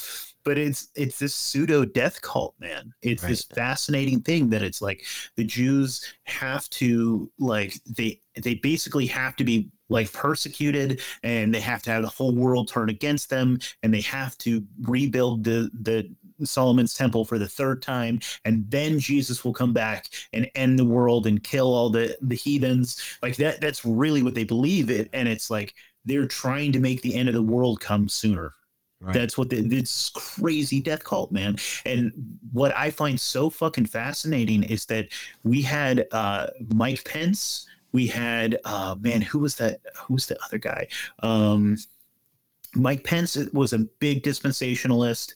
Um, uh, Pompeo was a big dispensationalist. Uh, the dude with the fucking terrible mustache, what's that piece of shit's name? You know what I'm talking about? Um, Mm. oh, oh, he's the worst piece of shit. Big warmonger. Um, all of those dudes were. Um, it'll come to me, but uh, all of those guys were Christian Zionists, Yeah. and so it was so wild that those guys had the power. They were so fucking close. And then Donald Trump was a moron, and he'd go and like he was kissing the wall and wearing the yarmulke and just like sucking Bibi's dick, and it, some people- so wild, man. Some people think that he's sort of connected to the Jewish mafia uh, through his New York real estate ties. So that makes sense. I think you got to be to be that successful. Yeah, Yeah, which isn't necessarily scene. Uh, I which I don't know if the Jewish mafia is necessarily Zionist, but uh, they probably have Zionist elements within their their criminal organization. I mean, criminal organizations are se- essentially secret societies with a sort of outward facing structure that just is illegal. I guarantee you, they're Zionists, man. I guarantee fucking you, they're Well, oh, New Haven, New uh, what's up? New Haven, New Heaven, aka New Heaven, was basically created with that Zionist mindset. Like the New Haven uh, original, like downtown area, was built in nine squares, just like it says it uh, in the Bible about temple, the Temple of Solomon, and you know, connects to all of these different biblical themes. So they had this in mind when they were starting the colonies. That's so fucking neat, man. Yeah. That's so fucking crazy. Well, and then you compare that to like what happened in 9/11 and all the things that followed that, and uh, you know our wars over in the Holy Land, like uh, Israel's wars against Palestine, and all these other things that have gone on in the past 200 years. Uh, in that zone, after the secret societies took over, uh, for the most part, church and state, right? So you have the church and state taken over by the secret societies, and now the the the global ism is this occultism veiled in like uh, a progressivism, right? Uh, well, this is what's you know inevitable. We're all going to become one world civilization because of the internet. No, it's garbage. This is this is a trick from occultists that have had this plan for uh, a long time. They want to get everybody under one ruler, one king, and and then just incestually trade that position from one family to another, uh, only selecting from these so-called uh, descendants of Christ. And who knows how true that even is? I mean, you know, like these people say that they're elite because they're connected to the original people and all this stuff, but it's like, yo, we're all human beings. What the hell are you talking about? you know? Unless they're not human beings. Right, right. I that's what I mean. What the hell are you talking about? Like, and that's the whole thing with the, again, like w- back what we were saying before, like they take history and they make it taboo to talk about. But this whole idea of race and ethnicity and, uh, fen- you know, genotypes, like it's all muddled and, and muddied on purpose so that we don't understand uh, maybe that there is a group of human beings that doesn't share the same uh, anatomy as us and, and, and is hiding amongst us. You know, I mean, that could be incredibly crazy if they found scientific evidence for that. We can't let people find that. Yeah, man, it's wild. And so it's even better that they own 23andMe and they own Ancestry.com because, yeah, they can just hide that and just throw Well, it they in the can fucking also rug. figure out Yeah. who who escaped their clutches, right? They could figure out like the the people who have their bloodline that uh, you know maybe strayed from the ancestral pack from uh, uh, who knows how ba- way back, you know, like the whole idea of like red haired giants and stuff, like in the Americas. I'm a red haired giant. I'm six eight. I got a red beard. Are so you really fucking six eight? Jesus Yeah. fucking Christ. so I like Holy crap. I like to think that maybe there's some kind of uh, DNA connection there. Maybe I'm I'm I'm a part of something, but I don't think I'm superior to anybody just because I'm tall. You know, it's just. But that's the that's the weird thing about like race and and these like historical connections and. You have the giants that were here in Americas and giants in the ancient past in the old world and some giant humans like me. Yeah, man, that's a fascinating topic. I've I've had conversations recently that uh, just like what is Bigfoot and like was Bigfoot just one like a tribe of human that were a fucking giant and like do you have Bigfoot DNA, man? You might be a big old fucking it's fascinating, dude. Could be. I don't, I wouldn't say I have Bigfoot DNA, but I might have like uh some kind of like red Scottish Irish Viking giant DNA. That's what I like to think of. I don't I don't think I'm like a Neanderthal or something like that.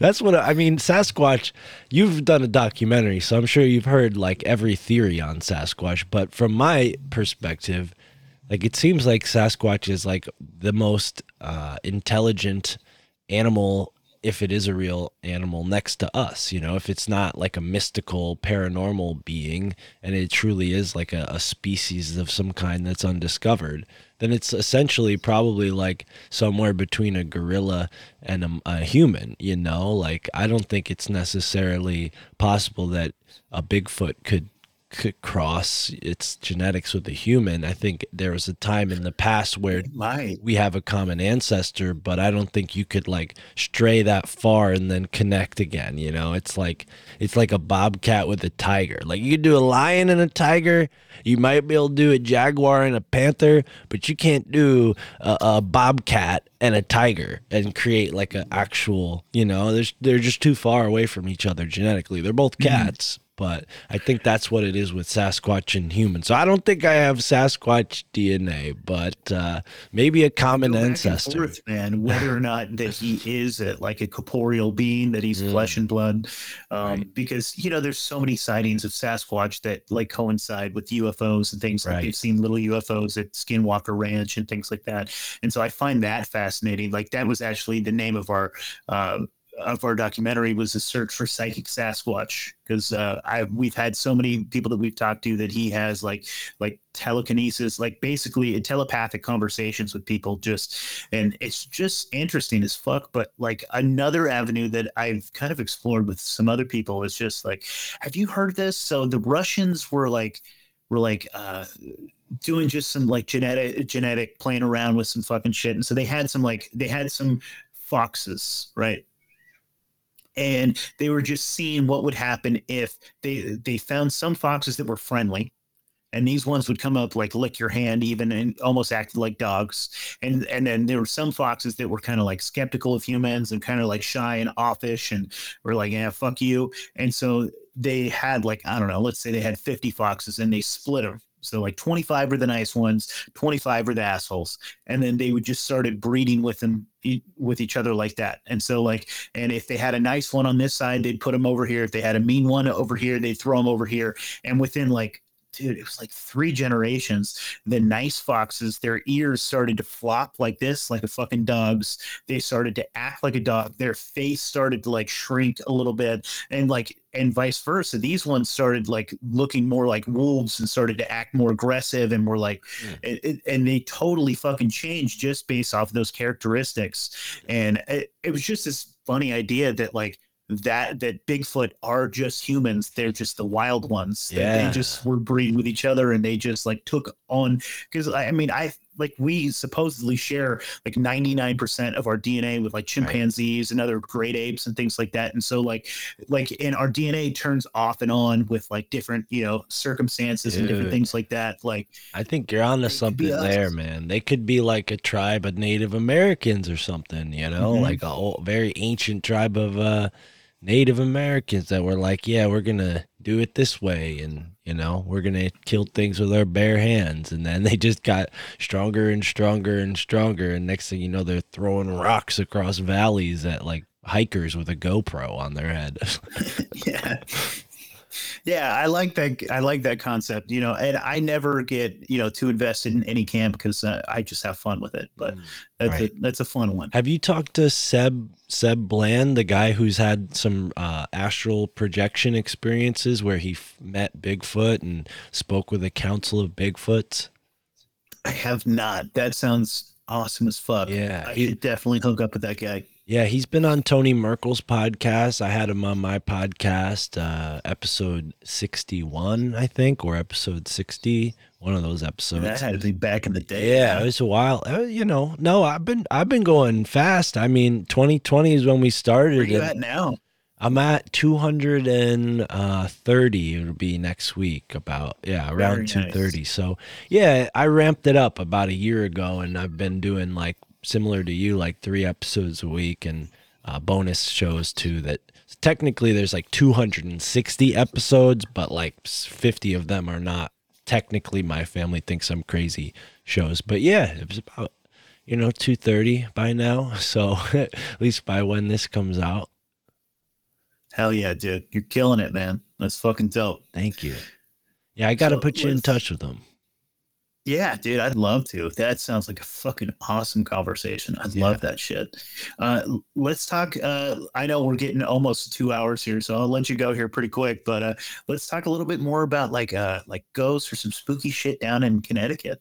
Yeah, I Have you had any paranormal experiences yourself? no, it's funny. I I love all this stuff, but I I'm probably like, yeah, no, not really an experience. right? I never really had anything that was too out there, at least that I could remember. I mean, there could have been, but um no, just you know, little things where you work yourself up and get scared and run away like when I was younger and you know, there's there's definitely like a spooky reputation in New England and that you know, when you're rebellious, your idea is to rebel against whatever is conform what people are conforming to. So for a while, I didn't really even believe in any of that stuff.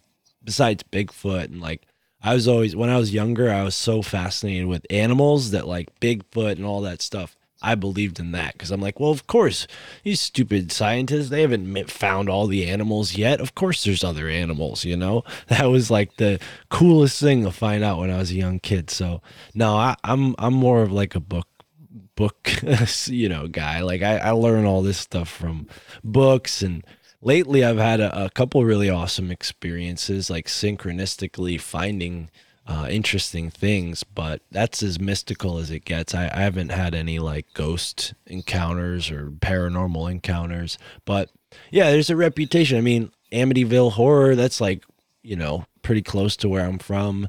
Uh, there's another like weird horror movie that takes place around here so it's definitely you know the reputation precedes itself. The most fascinating thing that i learned about connecticut and it, its role in that was the point about the alchemist uh, governor. And he you know he didn't just like make those witch trials sort of come to an end in connecticut. Uh, he was looking all over connecticut for like gold and silver and doing like these magical divination techniques to find it. And he wrote about this like angry god that the native americans had uh, called Machimoodus, and there's a town named after him called Machimoodus, and uh, it inspired an H.P. Lovecraft novel because there's just sort of uh, phenomena of sounds coming out of the ground, and the Native Americans said, well, there's a like a sort of necromancer type god that lives down there who deals with the dead and you know if you have something like you need from him you can go to this spot and like just give him an offering and he'll help you out. That was their idea with him. But you know the colonists come and they're like oh it's a devil. There's a devil under the ground here you know? And everything in new england became like devil this devil that. Like they have like certain areas hiking spots and stuff like that'll be called like devil's hop yard or devil's falls or and these are all typically places where the native americans were doing ceremony. There's no devil going on but because the colonists had that sort of propaganda uh, and superstition they named everything like that so i think there's that might be a little disappointing for what you're aiming for but it's that's kind It's of not. part of the Yeah, interest it's here Fascinating, man. Yeah. it- to me, it's so funny. The fucking Christians, dude.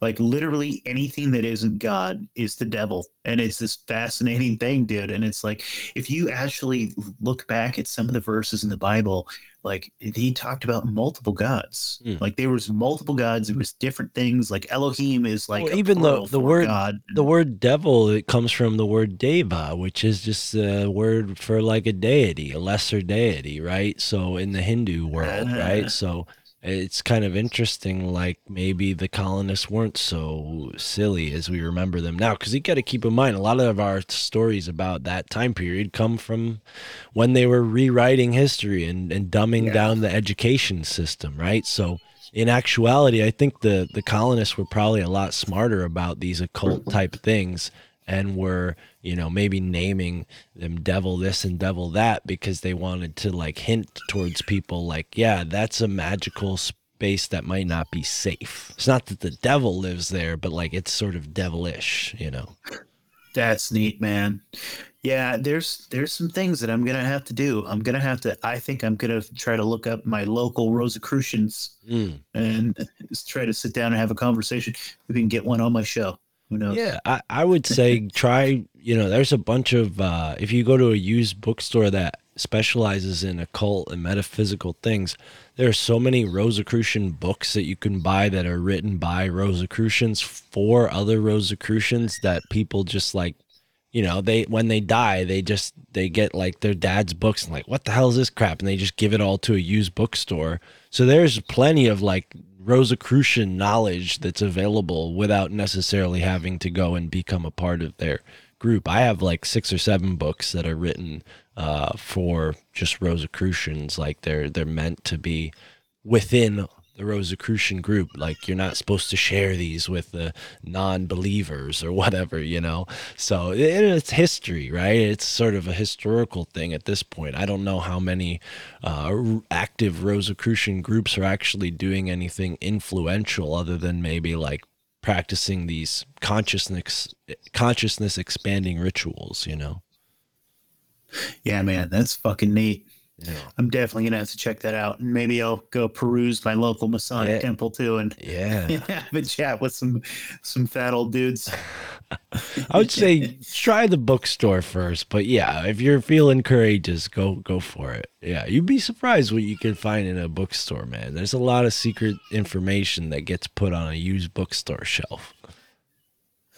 Fuck yeah, brother, dude, this was a lot of fun. We'll have to do it again, and uh, uh, let's do uh, throw our uh, throw your plugs at my audience. Yeah, thank you for for having me here on your live stream. Shout out to all the live people listening. I recognize a couple of those names you floated up here. All people that I've seen on my Instagram. Shout out to people. Uh, I'm gonna do a YouTube live stream every month with Juan and Chris uh, for Illuminati Confirm. We do two a month, so just stay tuned for that. We're gonna do another one soon for November. Uh, I don't know. I think the first week of November. But yeah, my family thinks I'm crazy.com. Where is it? Right here up above my head. Uh, that's where you can find all the information about the podcast. You can find links there to whichever app you prefer to listen to the podcast on, or you could just copy paste the feed into your app of choice. And, uh, you know, all of the other stuff's there merch, social media. So just go to myfamilythinksimcrazy.com. And uh, yeah, Nate, for, for everyone listening uh, on my feed, because this will be a swap cast, why don't you tell them about your show? And I want to thank you, brother, because. You know, a lot of podcasts join Alt Media United, but not a lot of podcasts go out of their way the way you have to promote Alt Media United. So I just really want to thank you and say, dude, you're a hell of a guy. You're working really hard.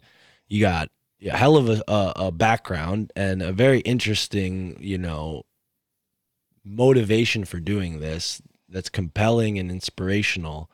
And it's cool to see like you've picked up like the the ethos that I had designed with Alt Media United and you're emblazing it right there on the live stream. I see it on your Instagram post. You're always tagging us. So I just want to thank you, brother, because clearly you you you share uh, my values and and you know I think that's what we all need to do is connect and build this community uh, of of sovereign, independent, open-minded thinkers and help others get to that same level, you know, of sovereignty. Thanks, man. I yeah, I really appreciate that. I really appreciate what you're doing with Alt Media United, dude. It's fucking it's badass, dude. Thank you. So yeah, man, you're killing it. Um, yeah, you can listen to our show. Yeah, we're putting out about three episodes a week.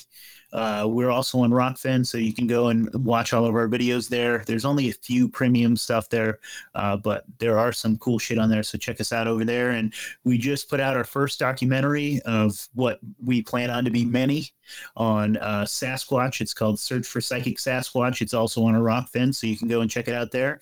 And I think it's for free out there, so just go and check it out. And um, yeah, man. Uh, I love having conversations with interesting people. We just like to explore ideas. Uh, sometimes we're talking about like crazy politics, you know, and sometimes we're talking about fucking Sasquatch being a psychic, and other times we're talking about you know some crazy spiritual stuff, and and yeah, we just love to have conversations with people. So uh, come check us out.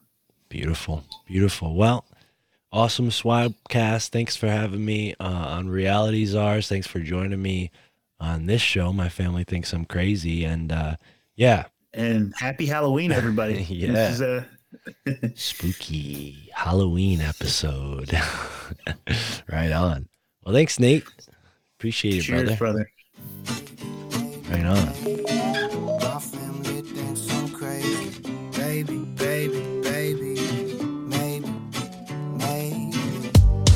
Little extra terrestrial, trying to stay human in a cesspool of professionals. But I confess too much off of the tongue. All my aunties and my uncles shield the ears of the young.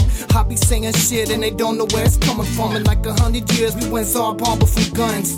Check the facts, check the Fed, check the stars. Stanley Meyers was murked for a water fuel cell car. They each their own, you can stick with your old ways. But eat the rich and drink the motherfucking Kool-Aid. And I can see the red on your lip stain. White skin, blue collar, pure American made. Fuck it. Keep your blood soaked heritage and run the soul off the moon landed narrative. Yeah, my girl thinks that I'm embarrassing. My folks think I'm nuts, but never question the parenting. Stuck in bed, so my boss thinks I'm lazy.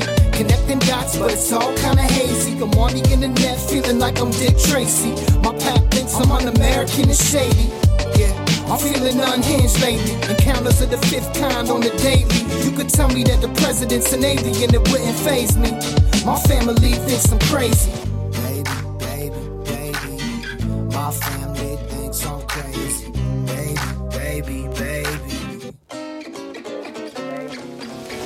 might think that I'm off in the deep end. One too many Netflix docs on the weekends. But check the budget for a military defense. Tell me we ain't scared of something not within reason. Steel beams, another 1492. And 9-11 was the red, white, and blue. And you be lit off the fluoride riding, ain't got a clue. All your dreams just shit on a Rockefeller shoes. Don't believe a damn thing a politician ever said. Ain't one brick left to gold up in the Fed. They still got bricks of cocaine to make crack. Oxy's killing the working class, FDA's whack.